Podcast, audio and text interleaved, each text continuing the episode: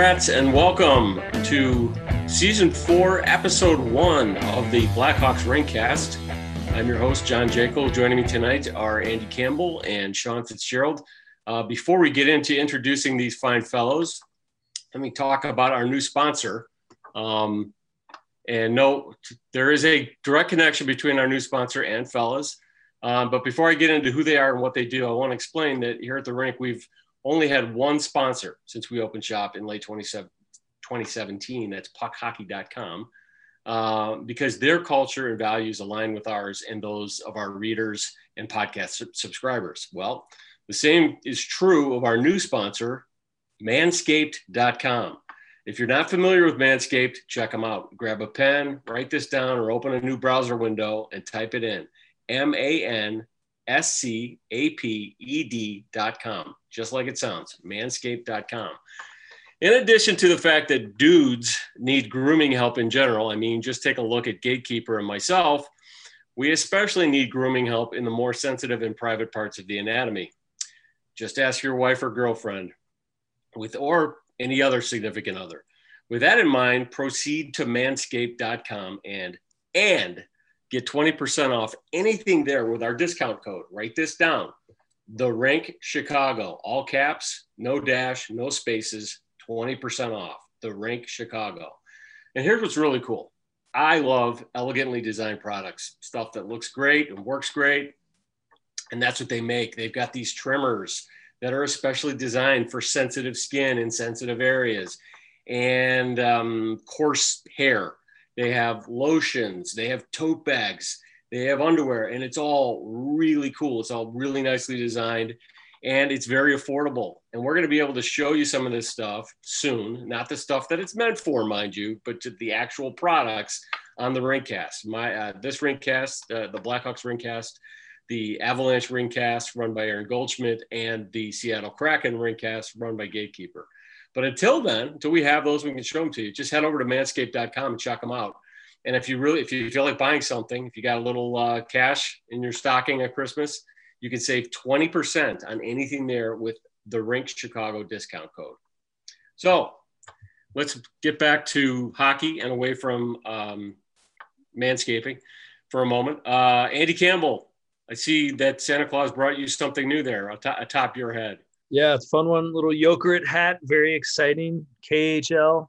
I've actually been to that rink where Jokerit plays. Went to Helsinki in 1996, 97. Very cool. Yeah, it's a fun hat. Wonderful gift from my lovely wife. Very excited about it when I open it. Well, you should give your wife a gift and go to manscaped.com. I'm just going to throw that out at you. Hey, I've got one. Sean, how you doing, man? I'm good. My hat's not as cool as Andy's. I think it is. That's pretty cool. Yeah. I went to the Hockey Hall of Fame in 2016. I did the Hockey Hall of Fame in Toronto and the Baseball Hall of Fame in Cooperstown in one trip. Cool. That's awesome. So, well, I'm just sporting the old well-worn Blackhawks official hat. It's appeared in many rinks, not in the Jokerit rink or at the Hockey Hall of Fame. I've been to the Hockey Hall of Fame, and it's very cool. And if you get to Toronto, I recommend you all check it out there in downtown Toronto. It's quite memorable. I think the thing that was like most memorable for me, I haven't been there in like over 20 years. Uh-huh. The thing that was most memorable was that Dale Tallon is in the Hockey Hall of Fame for, I believe he played for Team Canada back in the 70s. Oh, and wow. I had a picture of Dale Tallon there. And Dale at that time was doing color for the Blackhawks with Pat Foley. And it's like a lasting memory. That and standing next to the Stanley Cup, which was really cool too. And Tallon was on the basilica. Yeah, Tallon was on that roster of that 72 Summit team.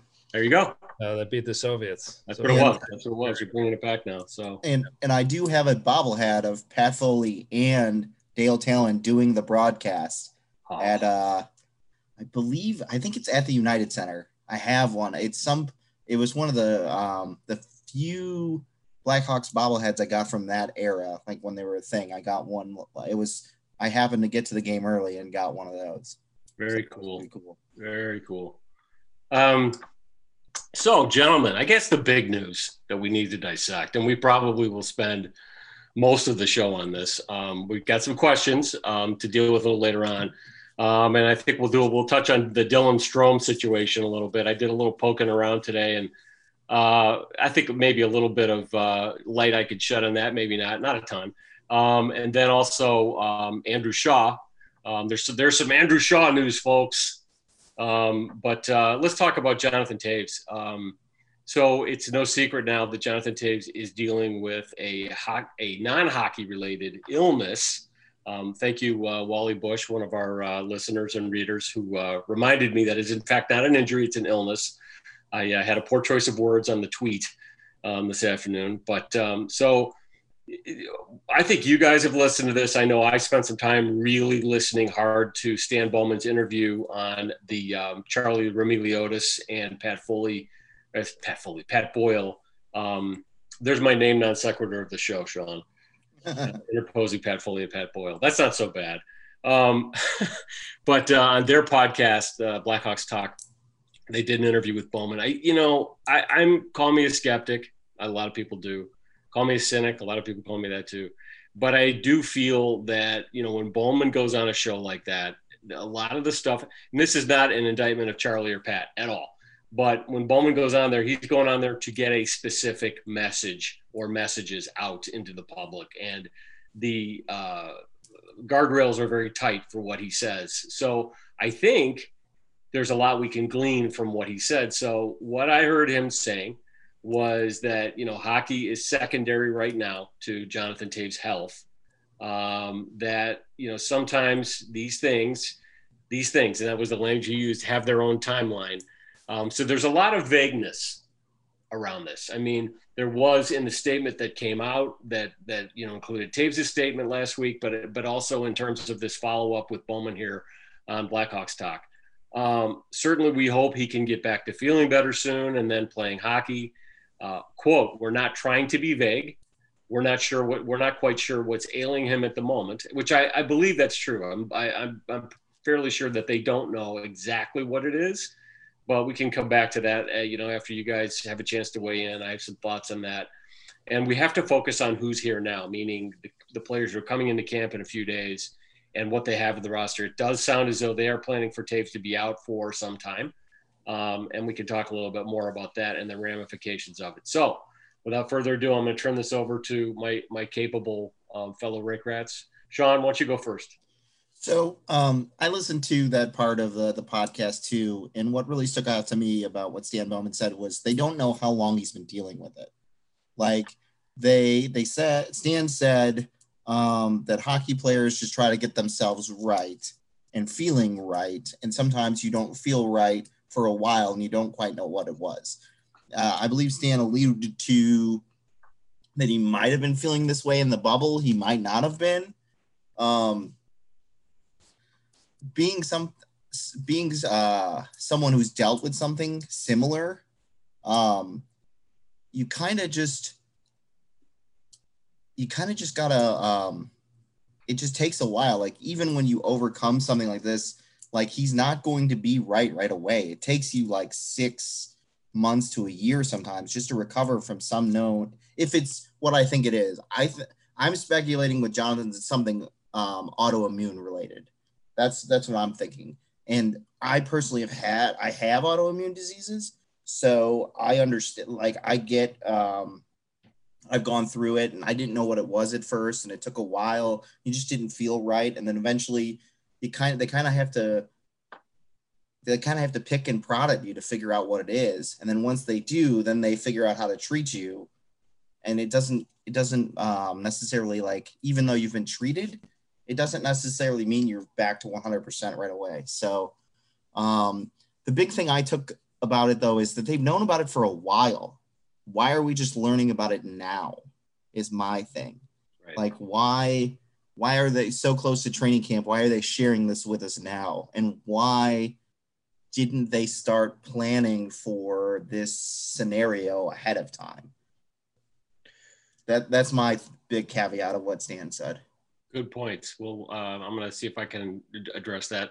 But AC, what do you got? Well, I mean, it's scary. I mean, when you hear about someone with an ailment and they don't exactly know what it is, and the public is clamoring to find out, and the team says that they don't really know. And I mean, the bottom line, I mean, Jonathan Toews has been the Blackhawks' best 200-foot hockey player for 12 or 13 seasons. You know how badly he wants to be in there. He lives and breathes the sport.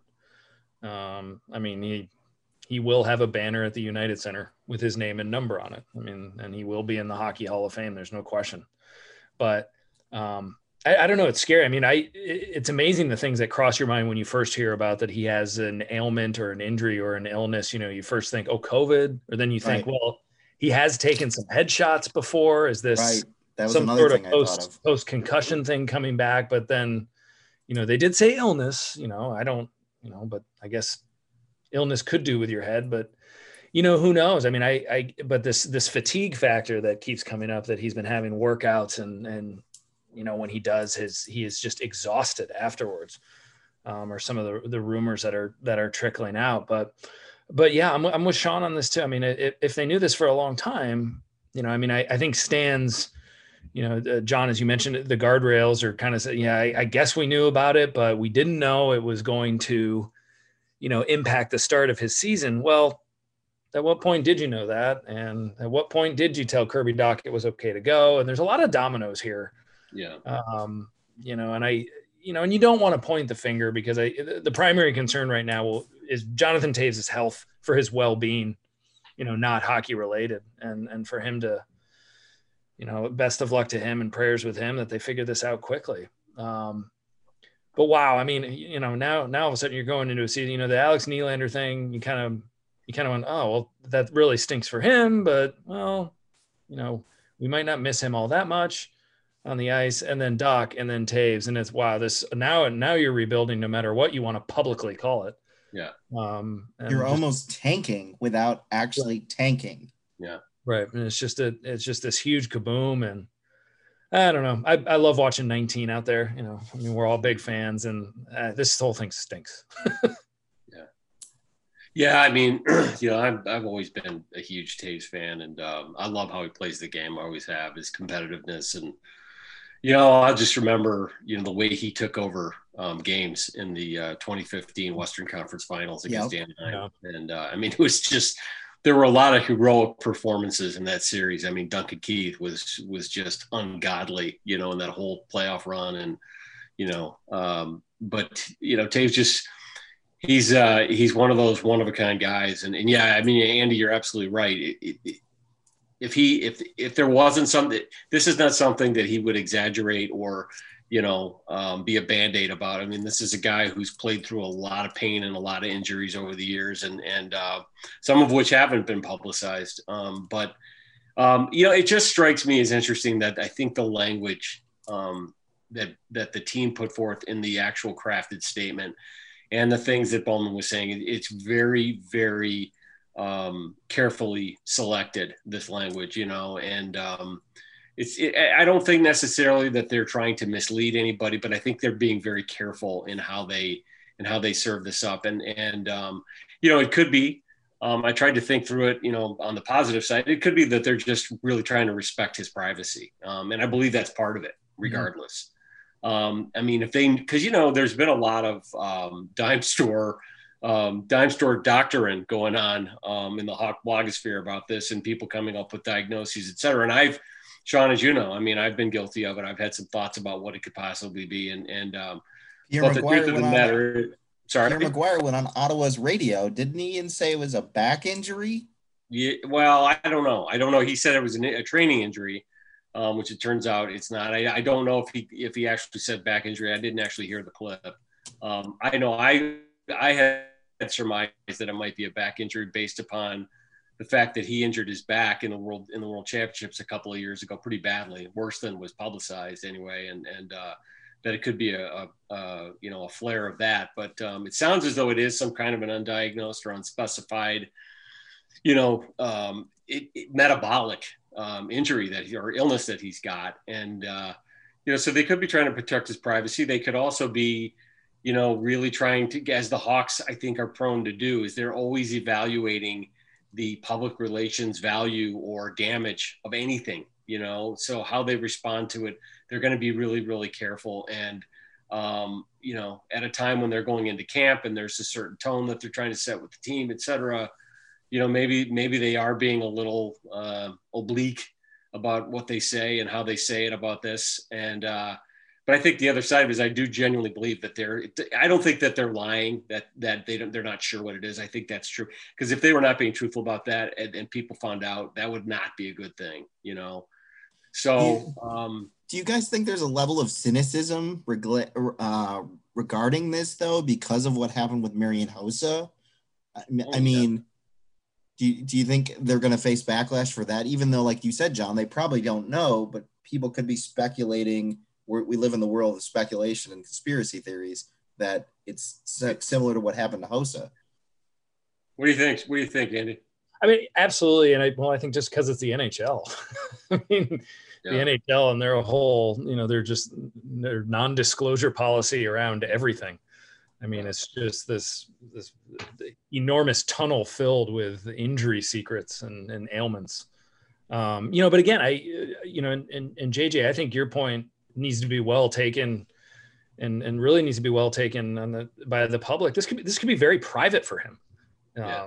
Absolutely. And I think that actually, you know, I know the intentions are to put management in an awkward position by saying this is private information, but if you're holding on to a secret and you're management and you're being asked to publicly comment on it, yeah, you're going to fumble around and screw it up a little bit. Yeah. when you talk about it, because you're trying to protect, you know, your captain here who's dealing with something that might be very, very personal, and you don't want it to expose it to the public. So that does put you in a weird spot whenever you need to comment publicly on it.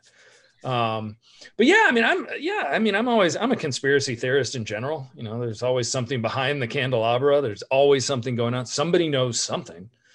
And there are probably more people than we know, and you know, the doctors and the people that work with the Hawks that know a lot about what's going on with him, and they're just not prepared to put a timetable on it, possibly. I mean, the minute you say this is what's going on, then people are going to start saying, okay, well, when's he coming back then? Right. And they might not have any idea. They might know what it is, but the doctors might be saying to them, guys, we're not putting a timetable on this. We're calling months, years, who knows what it is. So, yeah, I think it's probably a very difficult position for the organization to be put in, but someone knows something and they're working on it. Well, we know that. Andy, you took the words out of my mouth, because this is the cynic in me, but it's also just the fact that I work in marketing, but I work in marketing that's deeply rooted in science and biological science, and you know, medical science and technology has come so far in the last, you know, every year they're, you know, bigger and bigger advances. And while there still are medical mysteries, you know, out there, there aren't many, you know, and there are many things that with the technology that's available and the knowledge sharing that's available, that goes on every day, you know, there's not a lot of things that could stay a mystery for very long, and that's a part of the sketchy language that they're offering up that I find a little bit dubious. You know, I mean, it could well be, again, they don't know exactly what it is, but I'll bet they have a pretty good idea at this point. You know, if it's not one thing in particular, that it's one of a group of different disorders. And again, I mean, but again, it's really, would be really irresponsible for them to say anything unless they know 100%, you know what I mean? And what it is. And yeah, I mean, it's so funny because I think all of us, we all want to know what's going on, because we all want to know what it means to him and what it means to the team. And that's okay. I mean, we're fans, you know, and we're Taves fans, and you know, watching the game last night, the Ohio State Clemson, I didn't mean it on this road, but I'm going to say it. I mean, the injuries, the players coming off the field, and you're looking at them, you're going, okay, is that a cramp or is that guy really hurt? Because there were a lot. It was a rock'em sock'em game, and you know, you think about the kid, you know, and you think about, and I think that's what's going on with Taves. We all love him. We all know he's not going to play forever, and you know, he may only play another 2, 3, 4, 5 years if he plays again. I mean, we don't know, but the bottom line is you just want the best for him and for his family, and you know, so we'll keep the positive vibes going on for him. And, you know, I think Bowman hit the right notes as far as that. I mean, they're thinking about him first and not necessarily the team. And you guys are right. Cause you guys are right. I mean, this does, and this is going to answer one of the questions that we got from the readers, but this really does push them into the lottery, you know, and it really does hasten or, you know, get them a higher draft pick and perhaps hastens the rebuild a little bit, especially if he's out for the year or longer, you know, or this curtails his career in some way. You know, he's one of the last things sort of upholding this team, the respectability of this team as an NHL, you know, competitor. And so, you know, it's going to impact things, you know? So any thoughts on that? I mean, on the impact on the team? I mean, I know we've talked about that extensively in our chat. What do you guys think? Well, I mean, your first thought is obviously what now? You know, what are they going to do? The Strome piece is still kind of lingering out there. I don't know. But I'm kind of, as far as Strome is concerned right now, I'm somewhat indifferent. And I hate feeling that way, but it's like, okay, if they sign him, fine. If they don't, I don't think he's going to change the trajectory of the Blackhawks for the 2021 season. I don't think Dylan Strome's presence on the ice, sure, it'll help and he'll get a few points here and there, but I don't think he's the game changer that will propel them out of lottery mode. You know, so they've got this huge list of center depth, and I think that, you know, you also hear a lot of the fans that now are going, oh, well, okay, well, now it's play the kids, give them as much experience as possible. But you also need to pause for a second. And they do have some decent assets that are on short-term deals that they can showcase, and they could possibly move them, you know, before the April 12th deadline. So I do think that it's semi-important to still play guys like Soderbergh, still play guys like Walmart, you know, and the guys that you have on these 1 year cheap deals that will ultimately be prorated, because again, with the finances of the NHL, we don't know a whole lot. I mean, that's a bigger mystery than anything we're talking about. And as far as movement and cap movement at the deadline, with so much lost revenue, who knows what kinds of teams are going to be taking chances. So everyone needs to get out of their head moving big contracts. I mean, I just don't see by the deadline that happening unless they're packaged well. But, you know, with some of the players that they do have signed, you know, the Soderberghs, Walmart, Janmark, you know, those are guys that need to play still. Even I do want to see a lot of the rookies. I want to see a lot of the young kids. I want to see the future of the Hawks. But you can still use those players as bargaining chips if you put them in situations and they're somewhat successful to move some parts before the deadline and get decent returns. And then actually you do have, you know, Stan could hang his hat on the fact saying, yeah, well, actually these short-term deals with the 35-year-old Carl Soderbergh was actually part of a rebuild formula, you know, because we have all these aging contracts that we can't move, but what you can do is you can sign some veterans cheap and then try to move them to cup contenders. So as far as the season, I do want to see some of the kids play, but I still think you need to showcase some of the existing talent right away that are NHL-proven guys before the deadline, in the hopes that you get a return on them at some point. Sean, what do you think? Yeah, I take it back off what Andy said. I think he's exactly right. I think you need to play your Janmarks, your Walmarts, your Soderberghs, and then you sprinkle in the kids, because you don't want to expose them to the NHL and just drop them in the deep end of the pool, right, and overexpose them, and then hopefully not hinder their growth. So what you're going to do is what you want to do is you sprinkle them in, you let them play sparingly, you let them play in segments, and then once you move your Janmark, your Walmart, and Soderbergh at the deadline, then the kids hopefully have acclimated enough to the NHL that they're ready to continue to play the rest of that year. And you use after the trade deadline as a development period for all your kids. That's what I think they should do, because you accomplish two things. You acquire assets for hopefully your rebuild, but then you also use part of this year is a development for your kids for the future, because they're not winning anything this year. Everything they're doing is every move they make should be building towards the future. That's the goal now. Every move they make. So great. They've got to shelter the kids with the veterans they have until hopefully they can get deals that work for them. Because obviously you're not going to get like a huge return, but any return for Soderbergh or Walmart or Janmark, or you just keep one or two of them and you shelter the kids and you let the kids learn from them. Mm-hmm. But I think you got to look towards the future for sure, but you don't want to rush the process, because right. If you rush the process, it's going to be one step forward, three steps back. Yep. Well, that's why even guys like Kurashev, I mean, Kurashev's going to be part of the Blackhawks future. You know, and a lot of people are saying, oh my gosh, now put him in right now, get him as much time as possible. And I think there is some merit to that. But again, if he is going to be part of your future, and you can still move other guys that aren't going to be part of your future, you need to play them. Like, they need to be showcased in different situations. So, or you let Kurashev develop in Rockford for a couple of weeks, and then you bring him up, and you let some of your guys who are in your taxi squad fill that void until you think he's got enough under his belt. Because I mean, transitioning from different leagues takes time, and you've got to acclimate to each league. So, right. So Bowman on the Blackhawks Talk show did allude to in some detail the dynamic of these younger players and how they might be integrated, that some may start the season on the NHL roster, some may start in the taxi squad, some may start in Rockford. I mean, really, you've got like this big universe of prospects that are going to be somewhere within 100 miles of the United Center, and they're going to be somewhat interchangeable. They're going to be able to move them around. And it's nice. It's a nice fluid situation for the team. And I think it if they're smart about it, if they make the right decisions about where to have these guys, that it will be good for their development. And I agree.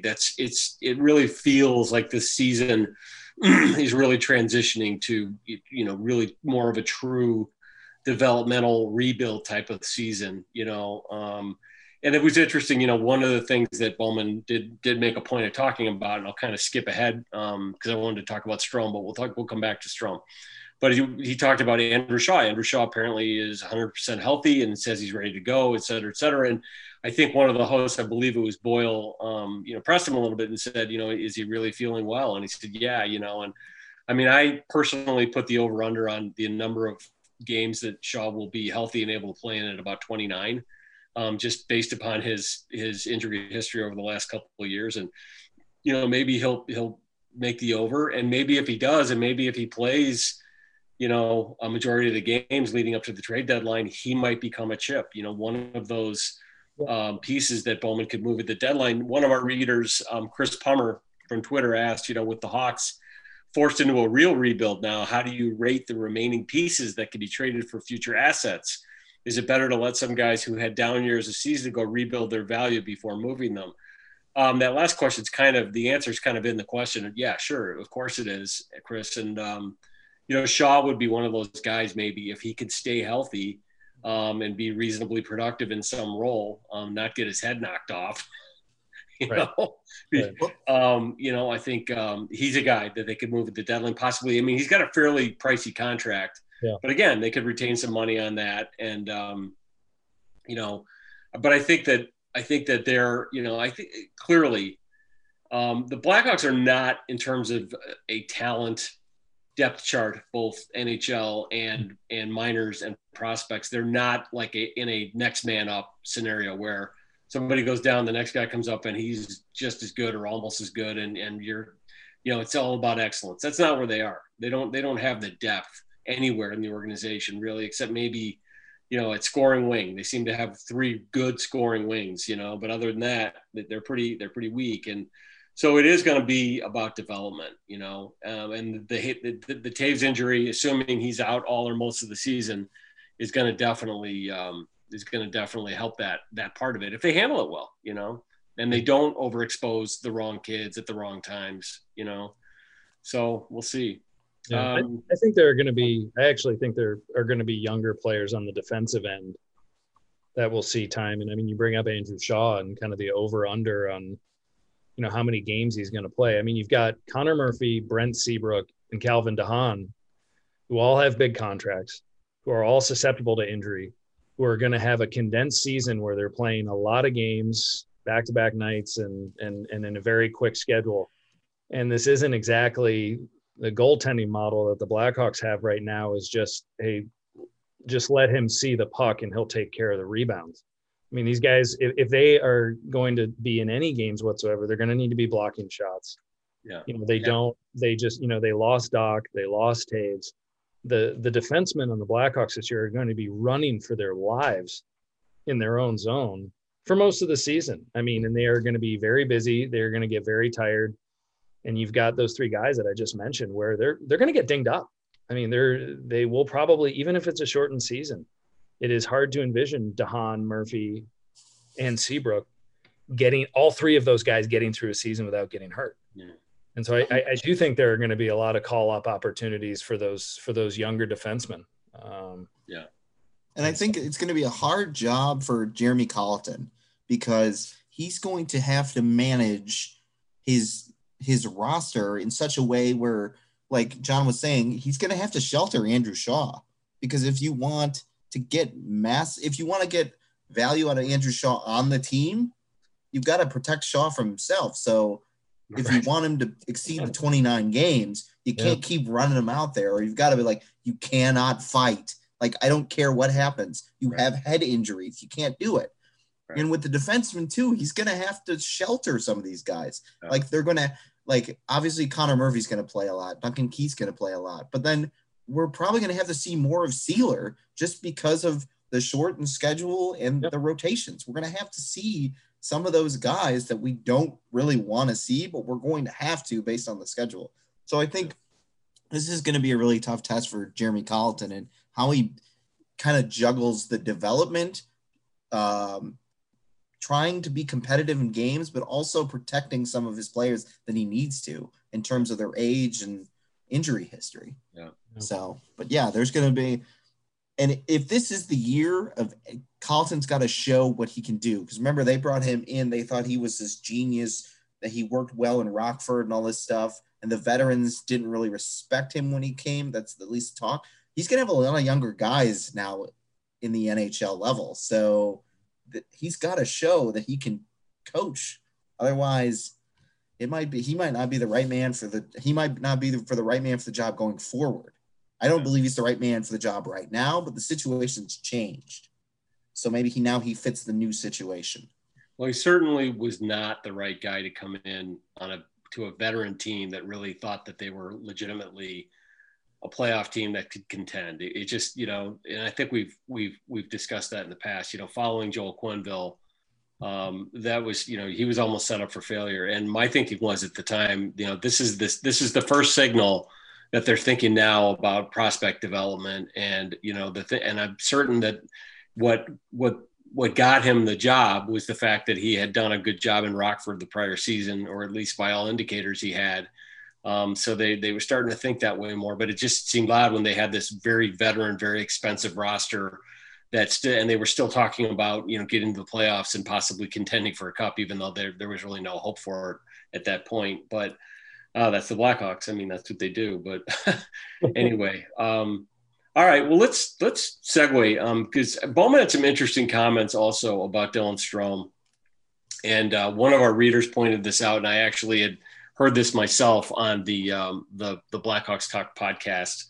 The fact that, you know, Bowman made a point of saying that the Doc and Taves situation does not give Strome any unique leverage, which was the right answer. And I genuinely hope he means that, because when we talked about this, you know, last week, the fact that overpaying Strome because of these injuries is really a penny wise and pound foolish move. It's very short term, and it's not necessarily in the best interest of the team, unless there's some other reason to pay Strome a lot of money. But it really struck me listening to Bowman and having listened to these GM riffs on salary negotiations in the past, it really did strike me that he's kind of at loggerheads with Strome's agent. At least he was at the moment this was recorded. And what he basically said was that, you know, we don't see the player's value the same way as his agent does. And I thought, wow, that's pretty harsh. But that's also part of the negotiating process as well. I mean, he talked about, in addition to that, he talked about the fact that, you know, players and agents need to be cognizant of the fact that the marketplace is shifting. We're moving more toward a no or low growth cap, or not even moving. We're there. It's forcing a new reality. And, you know, So the fans need to be patient about the Strome situation, even though camp is a few days away. I did a little poking around. I found out Strome recently replaced agents. I think Charlie Roumeliotis actually reported that last week. And he's gone with Don Meehan, who runs a big Newport, which is a big agent group and represents a lot of players. Interestingly, I found no one on the current Blackhawk roster who they represent other than Strome, which, you know, sometimes that familiarity between GM and an agent, you know, if they've got multiple players and they've worked contracts with them before, you know, you can have some confidence that they're going to be able to work something out. Well, that doesn't seem to be the case here. It's also not unusual for them to negotiate with an agent who only represents one of their players, as is the case here. So it's not a deal breaker by any means, but it just, this one sounds a little acrimonious. I don't know if you guys have heard anything or read anything to that effect. I haven't, but it sounds, at least the way you framed it, it sounds like they're heading towards a divorce. Like, it sounds like they're heading towards, okay, well, this is our final offer. Either take it or we're going to find a place for you, or we're going to trade your rights someplace. And what Strome is doing is basically he thought his previous agent wasn't getting the job done, and he wants to get paid the way he thinks he should get paid. And I think the fact that Bowman was saying that the market's changing and stuff like that, he's setting it up to saying, we're going to lowball you. I think, or we're going to give him an offer that's going to be lower than what he thought he was worth projected going into 2019 because of COVID. Because that's money seems to be the name of the game when it comes to professional sports these days. Yeah. It is, and it has been for a long time, but it's certainly more out front now than it's ever been. I'm not sure that, because again, there is this kind of language in a lot of these negotiations, and you know, you'll turn around 2 days later and the player signed and everybody's happy and loves each other and has only nice things to say about each other. But it could be, I mean, that it's also possible that Strome will end up getting dealt. I mean, we certainly talked about it here on the show, I think last week ad nauseum. And I think so that's a real possibility. And it's because he maybe does not fit the model of what they're trying to rebuild around. And so we'll see if they bring him back in, but it doesn't sound like they're going to bring him back in on any kind of a, you know, a deal. Like, for example, the Pierre-Luc Dubois deal that was inked last week in Columbus, which was interesting because there were people in a Twitter thread I was following. There were people talking about making comparisons between PLD and Strome, which I thought was kind of funny because I don't think there's much comparison there. And no. I think that's precisely why Bowman would not overpay him. Right. And PLD at $5 million a year, which is a lot more than Strome's going to get in Chicago anyway. PLD at that price is a bargain, in my opinion. And, that's the kind of player Bowman wants to rebuild with, I think, if you can get guys like that or guys of that profile or sort of going in that direction. And I'm just not sure Strome is ever going to be that kind of guy. So, yeah, I'm pretty pleased that Bowman phrased that the way that he did. Yeah. And it's candid. I mean, just, he's telling the truth. He's just saying, look, I actually don't think this guy's that important, folks. And or maybe just not as important as what he's asking for. It might be just a term issue. You know, Stromer might be looking for an extra year, or maybe like a 2-year deal or a 2-year bargain of some sort. But you know, I would think that Stan would stick to his guns and saying 1 year, if anything. But you know, I'm certainly not on standby here waiting to check Twitter to find news on Dylan Strome. I don't know what it is, but it's like, you know, unless he's traded, because I'd be very curious to see what their return is. But if they sign him, you know, I mean, my expectation would be if they sign him, it might even be, you know, south of $1 million for 1 year. I think Soderbergh as a $1 million 1 year hockey player is a better asset to the team than Dylan Strome is, period. I just do. You know, I mean, you even look at Zdeno Chara signing a contract, 1 year deal for, you know, was it $725,000 or something like that? $795,000. So I mean, I don't, you know, and Grant, I fully understand we're in some sense, apples to oranges, talking about Dylan Strome and Zdeno Chara. I mean, there's not even a basis for comparison, but where I'm going with this is right now, I just, with the market the way that it is, I mean, Strome has no leverage. He right. doesn't. And right. if he signs on the really, really cheap and he's in the uniform, great. But it's not an attack on his character. It's not necessarily attack on his game. It's just a business decision. I do not think Dylan Strome in today's market should command any more term than this one shortened season. Right. And Andy, you might be right on that in terms of term. I didn't think about it in terms of that because like John said, the salary cap is kind of flatlined, even going down. So yeah. with 22, 23 coming up, where all the big money's going to be off the Hawks' books, you definitely don't want to commit to Dylan Strome past that. Right. Well, it was interesting, Bowman. So in his comments, he did say that, he's following a formula that's driven by the player's contract status, their age, et cetera. And it sounded as though that was the nudge at the agent to say, look, this is what I'm looking at. You need to be looking at this with me so we can do a deal. So that speaks to what you guys are talking about. It may well be that, the hang up is about term, not necessarily dollar value. It'll be interesting to see, it seems like, again, because of the way that the cap is and the way that the revenues are and the uncertainty that's out there, the agent may actually be wanting Strome to get a longer deal and for as much money as possible. And Bowman may be pushing back and saying, dude, not happening. I think if that is what Strome's agent is doing, I think he's playing a losing game right now. And it's honestly almost unfair to Dylan at that point. Yeah. Because I mean, it's basically, you've got two guys in a heads up poker match right now. And one of them has the cards. The other guy knows that he's got the cards, and yet he's still trying to almost bluff him in a sense. I mean, it's not. Stan Bowman is totally within his right and within logical, good reasoning to say one year, or Dylan Strome cannot play hockey in the NHL this year. Right, because they retain his rights, and unless they trade him, right, or they're not going to play. Right, like if you want to play hockey, you're coming back for 1 year, and so. All right, go ahead, Andy. Sorry. Oh no, that's it. We've spent enough time on Dylan Strome, so let's dive into some questions because we had a lot of questions tonight.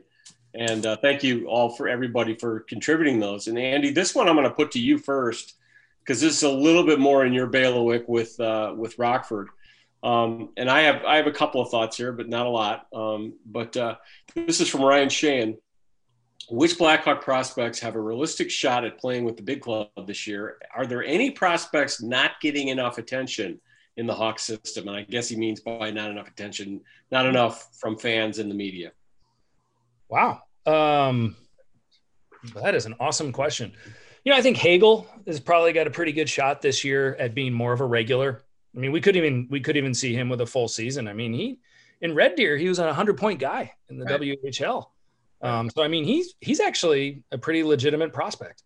Now, he might be a bottom six guy, but he could be someone that has an impact right away that you see. Pius Suter, we talked about him. He's not necessarily a Rockford guy. He's getting a lot of press. And Sean, you woke me up on our last podcast, thankfully. And Regula, Alec Regula is a kid. I think that he is one of the Blackhawks' best prospects, period. Regula, I don't know. It's one whichever of way I say it, whichever one. Wrong, but so. For those of you that are listening and you do not know who he is, he was the return on trading Brandon Perlini. To the Red Wings. So he was originally a third-round pick, a Michigan native. Detroit kid, yeah. Yeah, Detroit kid, played his prep hockey at the Cranbrook School and then spent, a few seasons playing for Dale Hunter in London. And if you know the London Knights, they produce hockey players, very, very real ones. Yeah. And we've seen a few of them, Bolly and Patrick Kane coming through, obviously. Yeah, that's right. So this kid's 20 years old, big right-handed shot.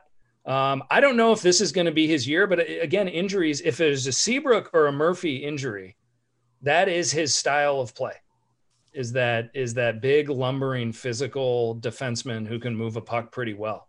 So yeah. There is a real possibility that we see him in the lineup. And there's all this attention to Ian Mitchell. There's all this attention to Wyatt Kalina, who I actually think are pretty decent prospects.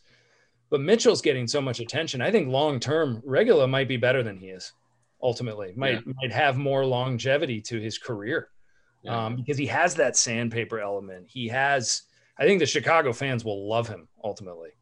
I mean, he'll throw a few people through the glass and he'll just play really hard. And, so I think he's one that maybe that we don't hear. Scott Powers has written about him a little bit, but we don't hear as much attention to him as some of the others. I think Hagel's got a good shot. I've mentioned before, obviously Evan Barrett is one that I'm very, very keen on, but that might not be this year. That's more of a longer term. Entwistle wrote about him in the latest blog. If you watch some clips on him, he's fast, he's big, and he's got a nose for the net. And he has kind of a, this is a little bit of a paradox to say this, but like a controlled recklessness to his game.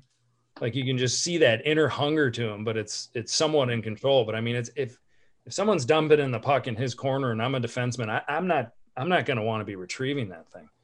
I mean, he hunts a little bit. The Hawks need guys like that. They do. And Regula, the same deal. I mean, although Entwistle's a forward, but they need those big guys who can skate and can also play. They need those guys. Bowman. I think if you got Bowman in a candid moment, he would admit to you that he spent too many draft picks on skilled but small and perimeter style players. And they need, you look at the teams that are perennially contenders, especially in the Eastern Conference. But I think in general now you need guys with size and skating and skill. You need all three. Right. Sure, you can have smaller guys who play big. But if you've got a team full of perimeter players, it's going to look good, but it's not going to be winning hockey, and especially not in the playoffs.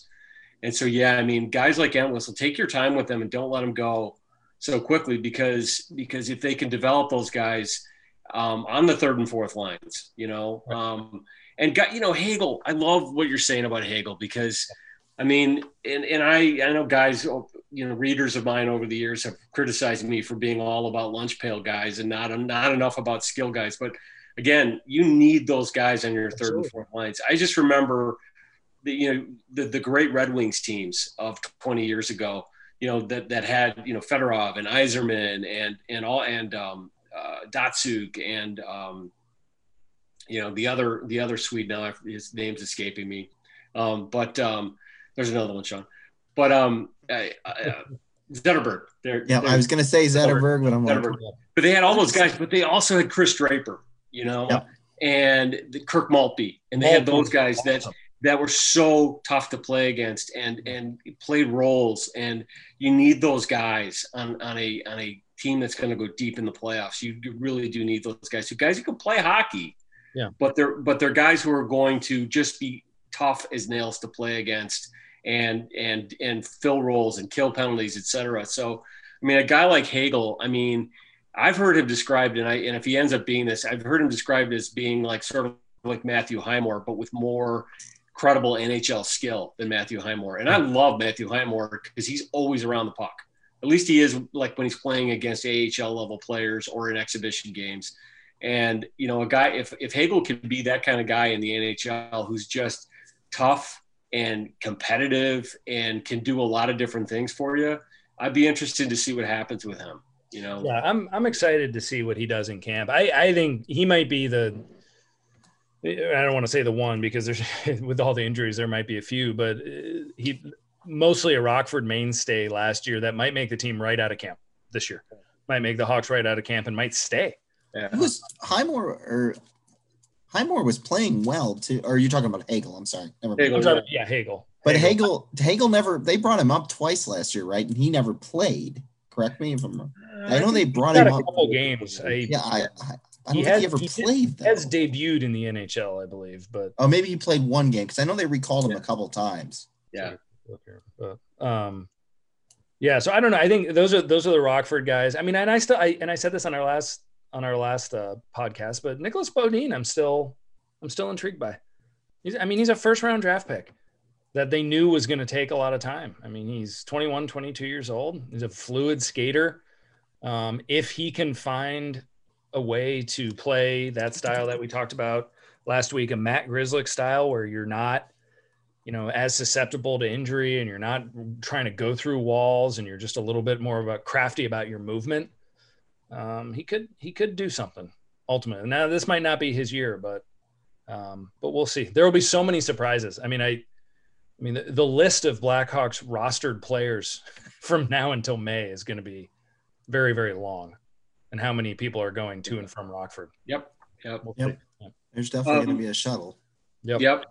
So Chris Pumber had another question, and this is a really good one. This is one we could riff on a little bit. You know, what is the right balance of letting younger guys play and develop and having enough on-ice competence to aid in that development? I'm going to dive in on this first, and then I'll turn it over to you guys. You know, I remember when the Blackhawks, you know, last rebuilt, which was really about 16, 17 years ago, 2004, 2005, 2006.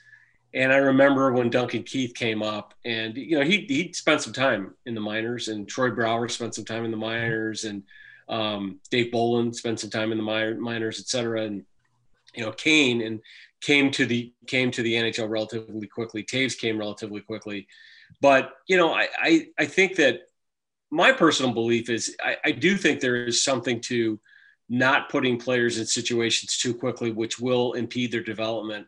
But I also feel like if you've got young guys who are legitimately talented and have legitimately high NHL upside, it just seems like you almost can't rush those guys, meaning that if the team's not very good, there's really not much point in letting them like bumsley in the minors. Bring them up, plug them in, let them take their knocks, really, you know, keep a hand on them so they're not getting damaged emotionally or mentally through the process. But you know, I just think guys like Keith, for example, Kane Toews, who are elite talents, they played on bad NHL teams at first, and it was okay. You know, I think it probably helped their development. So I think that, you know, the Hawks may be sort of pursuing that same model again, like by moving Doc and Boqvist along fast, and maybe Mitchell will get moved along fast. But some of these other guys they may take a little more time with and keep them in the minors. And I think it seems like they're going about this the right way, because it's sort of the model that the Hawks followed back in 04, 05, which in hindsight worked out pretty well. What do you guys think? Sean, what do you think? Yeah, I think you're exactly right. I'm looking at the I was looking at the 05, 06 team, and they had like legitimate NHL guys on the team still. Craig Anderson obviously was one of their goalies, but they still had Eric Dazé, and they still had older veteran guys that could shelter the young kids. That's what you want to do. You don't want to roll out two lines of all 19 year old kids that have never played the NHL or have very limited experience. They're just going to get their brains beat in, and it's not going to be beneficial in the long run. But you've got to. This is the time where they can figure out what they need to work on at the NHL level. The amount of minutes they're going to get, you can figure out what type of player you think they are. And then you can, in practice and in games and stuff like that, they're going to be able to learn on the job, which is something that, I mean, like the previous regime, like Troy Brower, Andrew Shaw, Brian Bickle, all those guys they developed at Rockford before they came up. And they came up in waves. Like all those guys developed in Rockford. Now these guys have the opportunity to develop at the NHL level. You just want to make sure that there's still veteran NHL players on the ice with them. And if they have a bad game, you sit them down the next night. You don't let them keep making the same mistakes over. And if they're not developing, you send them down to Rockford and you let them learn there. But you've got to kind of and each guy is different too. You kind of hold the reins and figure it out in that regard. Yeah, no, Sean, I'm catching your frisbee. I know exactly what you're saying. I think that you finding that balance of, I mean, you can't bring three guys that, you know, are probably, you know, currently better off in the AHL and putting them on the third line together in an NHL game, and they're never going to touch the puck, and they're all just going to be running around in circles all night. I agree with you that if you're going to bring a couple kids up and you know, let them play and let them get that NHL experience, you know, put them in a pairing or put them on a line with someone who knows what they're doing, who can at least work with them and give them tutelage and be like, hey, you know, make sure you're, you know, shifting here, or if I make the move to the corner, you've got to be the high guy, you know, make sure that the language is there. I think that the Hawks will find themselves in some of those positions. It is hard to find that balance though. You know, right. I mean, like, you know, and Evan Barrett, I think, can eventually score goals in the NHL if he gets the confidence to score goals in the AHL first. Yeah. And just throwing him into the NHL and being like, all right, you know, you're going to get 5 or 6 shifts a game. Maybe you'll touch the puck. Don't make any mistakes out there. Just dump it in. You know, that's not going to do anything for the kid. It's not going to do anything at all. But, you know, I think they did have the luxury of, you know, those 2004, 2005 teams and those early teams that Keith and Seabrook were on where, you know, those guys, they knew they were going to be NHL players. They knew that most teams figured when they came into the United Center, it was a night off for them. You know, they didn't have to go particularly hard at the Hawks. They can afford to have them make some of those mistakes, and they, you know, it wouldn't be that glaring on the fan base. Now it's shifted a little bit, you know, with the rebirth of the Blackhawks and the following that a lot of those would be a little bit more glaring. But I agree, I think you can find that balance, but you need to put players in a position to be moderately successful. Right. You know, and Colliton he's going to have a hell of a time dealing with that. I think it's going to be really hard. I mean, I every time Jeremy Colliton for the last 5 months, when I hear his name, the only thing I think about is when he rolled out on a third line, Strome, DeBrincat, and Nylander against Vegas, and I just go, oh, you know, and I, you know, you can't do. I hope he doesn't do that to any other younger kids, you know, that are trying to find their way. But I think there will be a good mix, and I think that's why the revolving door will be important and will be a good thing for a lot of those kids. So a couple more questions we can go through really quickly, and then we can clean up house and close shop for the evening. Henry Dew, and I'll just answer this real quickly. Then you guys can answer this in rapid fire as well. Henry Dew asks, are the Hawks a lottery team this season? I will answer that as yes, they are. What do you guys think? Yep. Okay. Yeah. Next, Simon Fernandez. This one may be a little bit longer of an answer. The Hawks can only retain salary on one more trade this year. Is it Kane or Keith? And I'll interject. Is it someone else? And I have a thought on that.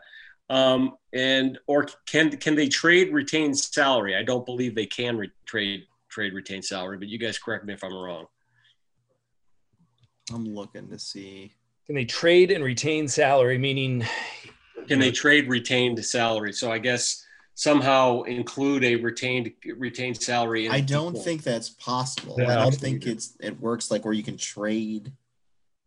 Boy, could you imagine that loophole? If that loophole exists, Arizona and Chicago or whatever his name would have figured it out. Yeah, right. So basically, if they're able to trade a bigger salary, who's going to be the guy? They're able to move. Well, I think he's asking if anybody, and my take on it. See, he asked, the Hawks can only retain salary on one more trade this year. Is it Kane or Keith or someone else? And my guess is the answer to the above is anybody that they have to. I mean, because I think that a lot of guys on the roster right now could potentially be gone at the trade deadline based upon the arc of the team and what Bowman seems to be trying to do right now. So. It could be anybody who has a sizable contract that they want to move. It doesn't have to be Kane or Keith, but I mean, I don't know that he would retain salary on Soderbergh. Doesn't have to really. I mean, it's a tiny salary. Not at a prorated deal with Soderbergh, but I don't. You know, I think that even guys like Murphy and DeHaan are even in that conversation. Right. I mean, they're. Yeah. I don't think I don't, just because Toews and Doc got injured, I don't think Stan Bowman's going to change his plan.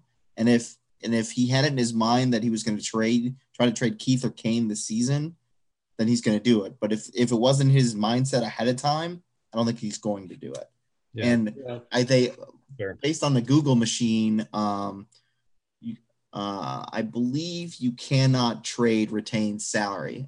I don't think you can. And the Blackhawks they're currently retaining salary on Brandon Saad $1 million and $750,108 and Ole Mata for the next 2 seasons. Yeah. Again, on the Kane, first of all, I think the only 2, you know, big veteran salaries, now they could sign Strome and then trade him. Yeah. I could see that happening. Yeah, that could happen. I could also see them trading if somebody came to him with the right offer. I could see them trading DeBrincat. I don't think they're going to trade Kubalik. And if the only way Kane or Keith gets traded is if they ask, and it's, you know, there's nothing to indicate that they have so far, but that's the situation that it would not surprise me hugely if this team is headed for the lottery again this year. And one of them came to the team and said, look, I would be open to a deal to a contender, but I also will not be surprised if it doesn't happen, but it could. Yeah. So that's the answer to that. So, all right, you guys, either you guys got anything else to add as far as the topics we've discussed or anything else in the world of the Blackhawks? Did we mention Zach Smith's coming to camp healthy? How could we have overlooked that?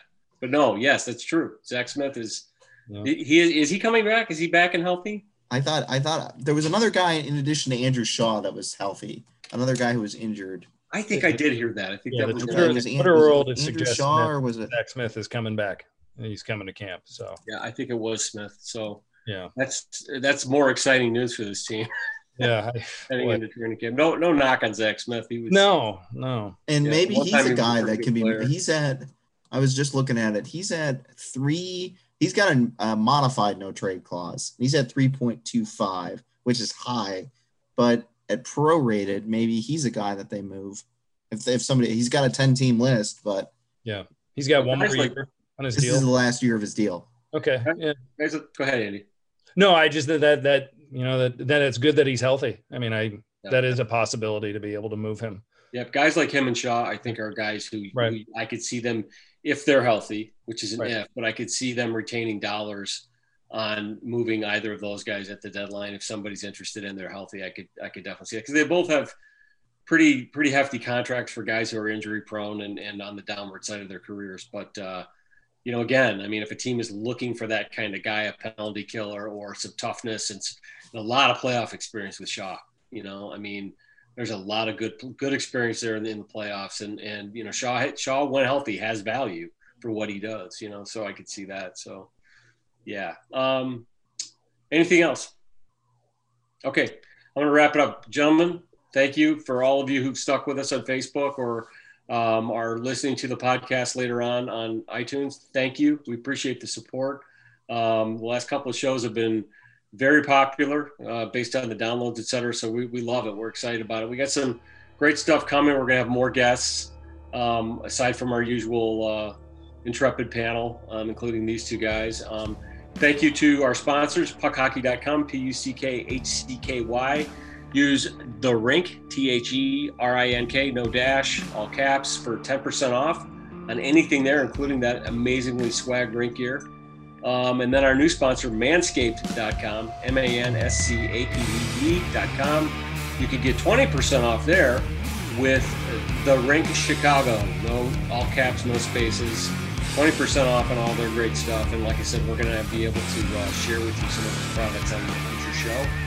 But it's always going to be about hockey primarily here. So we're not becoming all about Mel Browning. We're just a little bit about it. So anyway, thank you all for listening tonight and spending a little bit of your holidays with us. And we will see you all on the rink.